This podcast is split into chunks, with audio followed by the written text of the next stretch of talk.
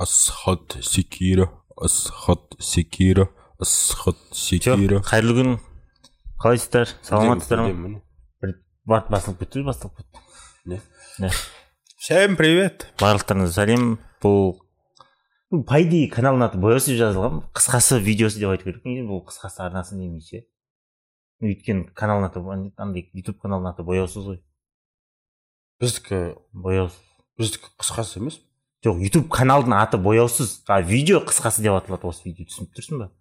Дочерняя компания қысқасы десе. Иә. Сәлеметсіздер ме? Бұл дочерняя компания қысқасы десе. Почему дочерняя? Почему мальчишная емес? Білмеймін брат. Саламатсыздар ма біз мұнда өмірде кездесетін қысқа қызықты оқиғалар жайлы айтамыз бұл оқиғалар біздікі емес. Болған кісілердікі бір кісілердікі анонимно жазылған. И осы видеоны қарап отқан кездеріңізде сіз лайк басып подпискаға тұрып астына комментарий жазсаңыздар болады. Бақан сағат жоқ көрдіңіздер ма өткен жылы сағаты жоқ уже. Сондықтан ол өтірік сағат болып табылды. Анау иручный сағат бар емес па? Спанчбобтың суреттері бар ше? А так жарым тоғыз бітінге алған тұғым өтірік сағат қой короче рубашка үтіктеп алдым бүгін. Иә. Амансыздар ма? Кеттік болды бастайық.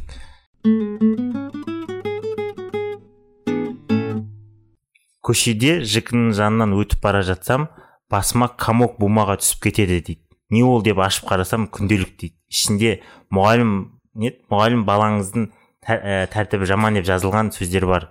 Қарап мектеп есіме түсіп кетті кішкене тұрдым да ойландым біраз дейді. И жоғарыға қарасам артынан полный күнделік ұшып келе жатыр дейді. Походу бір бізде күнделік уақыт болмайтын мен екі бірдеңе алатын болса ше там бірдеңе жазатын болса алып келесің қылады егер күнделігің жоқ болса вот проблема сол ғой короче уже полево дейсің соны айтамын ғой уже бірдеңе дұрыс емес деп ше обычно өйтіп бізде құтылмайтын типа күнделігің жоғалып қалды дейді әңгіме өтпейді үйге ше сен сұрайтын ба едің а күнделігіңді сұрайтын айына айына бір рет сұрайтын мен сұраған емес сен сабақ оқитын біле ма бала е ойлайды ғой полное доверие ғой полное доверие ғой е бұл балада күнделік жоқ деп па жоқ е сабақ жауапкершілік бар екенін білетін андай мұғалімдер еще ұрысатын еді ғой. Не деп классный руководительдер ше. Типа ата анаңа қол қойдырып кел деп ше. Қол қойдырудың өзі проблема еді. Арттарынан қуып жүресің ғой екі күн. Соңында өзің қоясың ба? Мен бір екі рет папаның қолын өзім қойып жүрмін папа айтқан өзің осылдап қиын оқу атаң келеді десе. Біздің папанікін білмеймін маманың қолы жаман қиын. И деп басталады да ше. Бір бөлек болып кетеді. Бүгін магазинде примерочныйда өзімді жаман сезіндім, сезіндім. Джинсиді киіп жатып ойладым да дейді мен сияқты джинсиді трусисіз киетін адамдар бар шығар деп. А вдруг мен солай киіп көрген адамнан кейін осы джинсиді киіп тұрмын дейді. Білмеймін киіп көргенмін без без трусы ма? Иә джинсиді. Қалай нормально. Ма замокқа тиіп капец солай балын шыққан. Ана жерін замок тартқан кезде қысылып қалған жоқ па? Өйтіп қысылған жоқ бірақ андай замокқа тие берген тұғын салқиын ба? А? салқын емес қой темір ғой блядь. Еще арасында не жырым жырым ғой блядь. Не ол бұл, примерочныйде киіп тұрмын деп отырсың примерочныйде примерочный да? Иә фуй бле ана Ей, арғы адам жоқ, шығар. қара сен примерочныйда кетті ол адам потом сен барасың сол джинсиді сен киіп көресің еще соны жумай вечер киіп кетесің десей иә Ой, жоқ о нормальный екен дейсің да потом осыны киіп кете беремін дейсің да. бля мынадан кейін шешесіз киімді біле магазинге барсаң бір киім таңдап ше. Дәл осындай киім с которым келіп дейтін сияқтысың еще онда да сенбей үйге барып бір жуып киетін сияқтысың ғой енді неше түрлі нәрселер бар. По идее негізі бүйтіп ойланатын болсаң ше. Апа сен негізі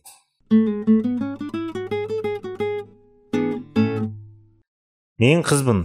Өзімнің привлекательность привлекательный степенімді дейді. Транспортқа автобусқа отқан кезде білемін дейді. Ол қалай десе егер жігіт маған орын берсе яғни әдемі болып жүрмін дейді. Егер жігіт орын бермесе че то бір нәрсені өзгерту керек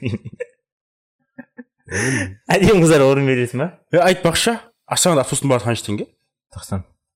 Жүз теңге ғой иә кеше біреу айтады маған жүз жүз теңге ғой дейді. Нихуя себе әдемі қыздарға бересің ба орын? Автобуспен жүремін ба не Уа, бірақ студент кезде жүретін тұғым бермейтін тұғым бермейтін. Вообще вообще қыз атаулыны бермейсің ба жаныма келіп құтам тұрып алса блядь? Типа мынама келіп ше абай тұрсай орын берсе деп амал жоқ беремін а так әу бергесей не қылып отырсай деп айтпайтын тұғым ондай жоқ десе үлкен кісілерге беремін тұрып и все үлкен кісілер келіп тұра бер деп отырып алады да бір мәрте бірақ есімде ше жұмыстан шықтым да шаршап өлейін деп ше автобусқа отырдым да. Ең көтіне барып отырып алдым да ше блядь бір кісі келіп сол жерден шұқып оятып алып орындап қойды ғой бля дедім ғой а орын алғаннан кейін қасында тұрмадым ба бүйтіп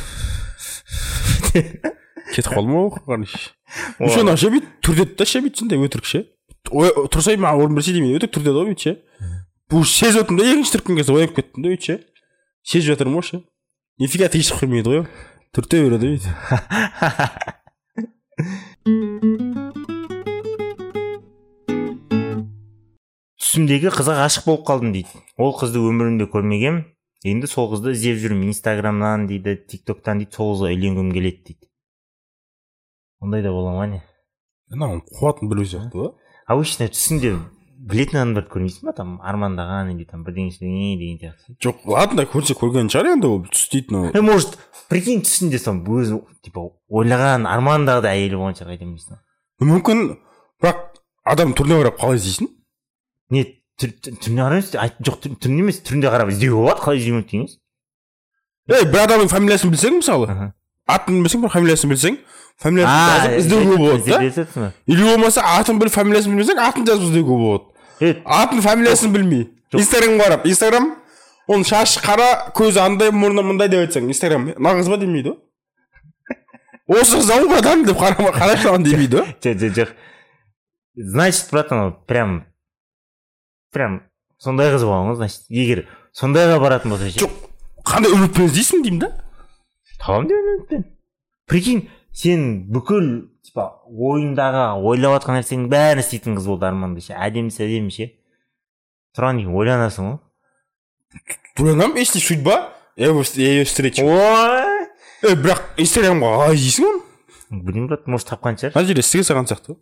Тапқан шығар. Таңертең бірінші сабақ информатика сабағы болды дейді. Бізге жаңадан келген ағай сабақ беретін болған дейді. Мектепке ерте келіп алдым дейді. Информатика кабинетіне барып есікті тез ашып қалсам ағай бір нәрсе көріп отқанын көріп қалдым дейді. Қызда ма жазылған балам дейді бала. Е ағай тез тез тез өшір өшір жіберіпті бір. Бәрін естіп қойып қойдым дейді ағай жайлап қасыма келді дейді да бұны ешкімге айтпай ақ қой дейді да а, нет сабағың бәрін жақсы қойып беремін. Тоқсан беске жазып беремін дейді да все енді болды дейді информатика вообще бармаймын дейді плюс деградация дейсің ғой жоқ бізде мектепте қандай оймен ондай көресің түсінбеймін а ой тұрда қоя ғой еще бір, бірақ бір сағат ерте уақыт дейді сағат жетіде бастаған ғой сонда иә бірақ бәрібір апайсың ғой мектепте сен бір өзің мұғалім емессің басқа мұғалімдер көрсең де камераңды бүйтіп бұлып барып ше ана мониторды ше наушнигті көресің ғой или болмаса анау қатты қызып кеткен да ше яғни кірген кезде ана байқамағанда ше анау бүйтіп келіп жағында қарап тұрған кезде барып байқаған да ше е дәл осылай алгебра химия физика мұғалімдерін ұстап алу керек қой братан болады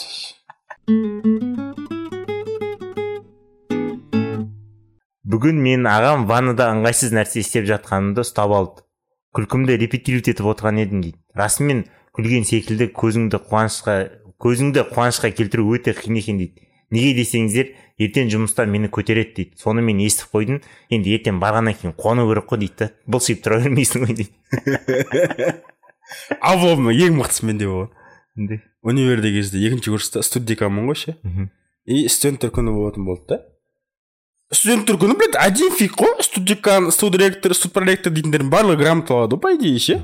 Всегда сөйтіп жылда алынып жатады да ше?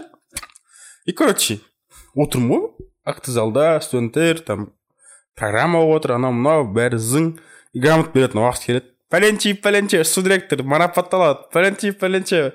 Студиректор марапатталады дейді да ше. Біз үшеуміз ғой студдекандар мен балнұр дейтін қыз и сосын ай ана қыздың аты кім еді ұмытып қалдым тағы бір үшінші қыз бар и студпроректорлар үшеу и студиректор бар да ол төртеуі короче шығады фиг нифигово там. Басқа студенттерге де беріледі актив активныйларға ше активистерға и соларға беріледі біз үшеуміз отырмыз ғой. Тоқалған тұрған бала ұқсап ше. Оказывается мен кейін білдім да оны. Бізге грамота беретін біздің декан екен да ше. Ал біздің декандар ол туралы ұмытып кеткен ба или қотақ қойған ба хуй знает нахуй. Білмеген короче. Е ана жерде тұрамын да мен блядь тура ренжідім. Өйткені мен нифига активный тұғым біраз сәтте бітіретін тұғым да ше? И грамота ала алмай қаламын да и? Короче жынданып кетіп қаламын ана актив залдан шығып ше? И сахнаға шығып біраз әңгіме айтып микрофон. Тастап кететін я своя сказал деп па жаңағы екі қыз екеуміз үшеуміз отырмыз ғой ше? Ана екеуі қалды короче кеттік дедім е қой болмай ят қой дедім дальше позорын шығармай қояйық деп тұрдым да кетіп қалдым мен. И короче азында сабаққа барамын бірінші куратор шақырады кеше осындай осындай болып біз ана біз жақтан ренжіме андай деканға сені шақырып жатыр декан қазір грамотаны береді дейді де. Деканға барамын е сен не ренжіп жүрсің ба не болмайтын нәрсеге ана мынау мә грамота дейді де. Зыңғып істеп қойған неге салып ше? Алдым да сұртай салдым көзінше. Е маған бұл нахуй керегі ба қазір деймін де. Е кеше беру керек еді ғой. Жұрттың көзінше шығып бүйтіп рахмет рахмет деп бір рет сөйлеп алатын нәрсе ғой деймін де. Қалтыңнан қағазын шығармадың ба нан не үшін дайындадың деп мә бірақ до того облом шығатын сол кезде ше. Еще біз ана кімдермен? Басқа актерлар активистермен көбісімен не бар тұғын да ше? Разногласие бар тұғын да солар түріңе қарап ә черт деген жақты А түріңе қараған кезде түсінесің да ана ана көздерінен ше. Черт сука! дегендерін ше. Пиздец облом шыққан тұғын сосын мусорға тастап жібердім ғой мен ше көзінше қайта ол мен кураторым айтқан куратор маған қайтадан айғайлайды нахуй. Қуасыңдар ма деймін да неғыламын мен оны? Шешесін түстен кейін. Үйге барып іліп қояйын ба нахуй? Қотағыма маған керегі бар ма оның бля вообще керегі жоқ өзім ақ шығарып аламын деп па? Бір шешесінің үш сіңген тірлігін бля. Кеше беру керек еді нахуй.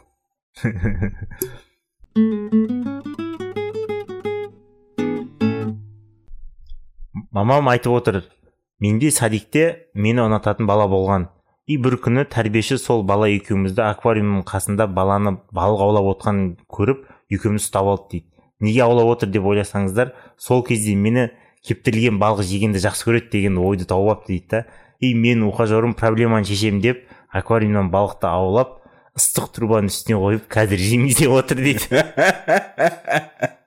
лол логика за- забота дейсің ғой лол лучший лол лучше еще эл деп ана ат қою керек қой Е, ма- балам айтты проблеманы шешкен неге қоясың ба прикинь сен отырсың садиктің ортасында балық жейін десе кеттік деп ше ондайды братан ресторанда отырып та істей алмайсың ана балық жегім келеді деген деп ше ей ей деп потолок он мың теңге қойсайшы деп Ну.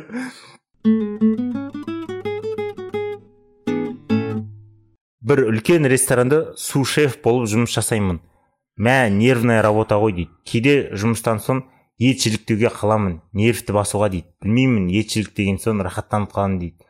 Вот сол ет жіліктеп отқанымды админ көреді ғой дейді. Мен особо сол админ мені особо жақтырмайды дейді. Тисе береді жүрген жерінде не әртүрлі нәрселер айта береді дейді да. Енді қан қан қолыммен үстінде не үстім қан қан қолым қан қан қолыма ет ұстап шығып келе жатқанымды көріп қойса бола ма? Одан кейін үндемейтін болды дейді. Еще ана еттерді былайына шауып отқанын көрген шығар бірақ ет ет не қылған натуре кайф қой. Иә жоқ енді жеттік емес енді жоқ ана маған шапқан ұнамайды. Отырып ше бүйтіп еттерді ше мынау кендір шандырдан ажыратқанша еттің өзін. Құрет дейді алып шыққан кезде ше бүйтіп тастап. Мынаның ет дәмін сезесің ана ғой ше не бір досым айта беретін еді стыковка сындап стыковка сындап сүйектен сындап деп ше ана бүгілетін жері ше а етті сәп тастап жатқан кезде ше ана еттің дәмін білесің ғой ше ана шайнамай жұтатын ет, ет болатынын біліп тұрасың ғой ше өйткені ештеңе жоқ та жанында ше әдемі ма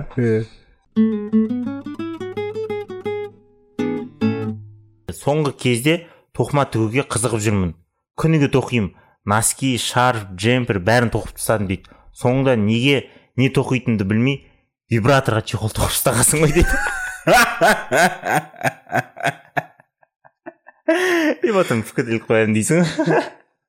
Ішінде не болса қоя берші дей саласың ба? Сыртына андай жазып қоясың ғой бірдеңе ше? Не нендей? Во время чп деген сияқты ше? Қалай қалай айтамын қазір андай крайний случайлар деген андай да да да в крайнем случае. чтобы напряжение Э, снять. наоборот, нерв не- нерв тұрған кезде наоборот өйтіп қоятын болсаң братан ана палевно болып қалады что не анау крайний случайға деген сияқты ше иә незаметно қою керек қой ше жұрттар қарамайтын қызық мусорка деп па иә мусорка деп ше мусорканы төбелеп қойғансың дейсің ғой спальныйда бес спальня ма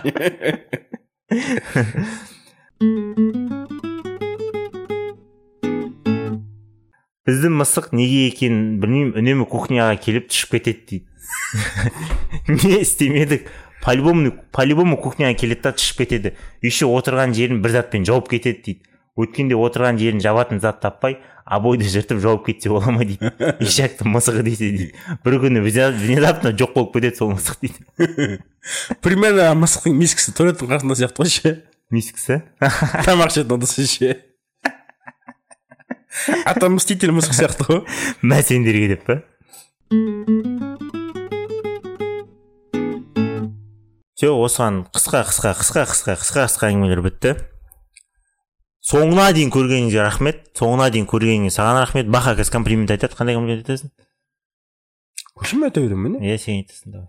Мен оқимын ғой сен айтасың ғой сіз кереметсіз қазір ондай настроенияда емеспін. Потом. Қалай до, конца көрді адам қуасың ба брат до конца көрді адам. Мен үшін комплимент жасасын да сол кезде көтіне көремін. Сен айт давай до конца соң бір екі комплимент айтып жібер сіз өте кереметсіз е басқа айта алмай жатырмын не айтасың бүгін күніңіз керемет өтсін. Күшті адам кездестіріңіз деген сияқты. Айта істеп өзің? жоқ сен айт сен айтсаң бірдеңе айт десең хотя бы ана адамдар ренжіп жатыр қарасай ренжіп жатыр Ка- камера көрдің ба ренжіп жатыр. Айтсай. Тут просто всегда емес сіз қалаған кезде әйелдерге ше қыздарға ше ешқашан бастарыңыз ауырмасын Бастарыңыз ауырмасын. соңына дейін көрдіңіз ғой енді ерінбей жазылсаңыз подпискаға жазып астына комментарий жазсаңыз потом тикток пен инстаграмға жазылсаңыздар болады тиктокқа салып тұрамыз. Ютубқа жазылсыншы ютубқа қойсын ютубқа да көбейе берсін. Ну хотя бы біреуіне тиктокта там нормально отырса тиктокқа көбейе берсін. Саған комплимент бахадан тұрып тұрсын деді еркектерге қыздарға бас ауырмасын деді. Все бүгінгі қысқа әңгімелер осылар. Сау болыңыздар.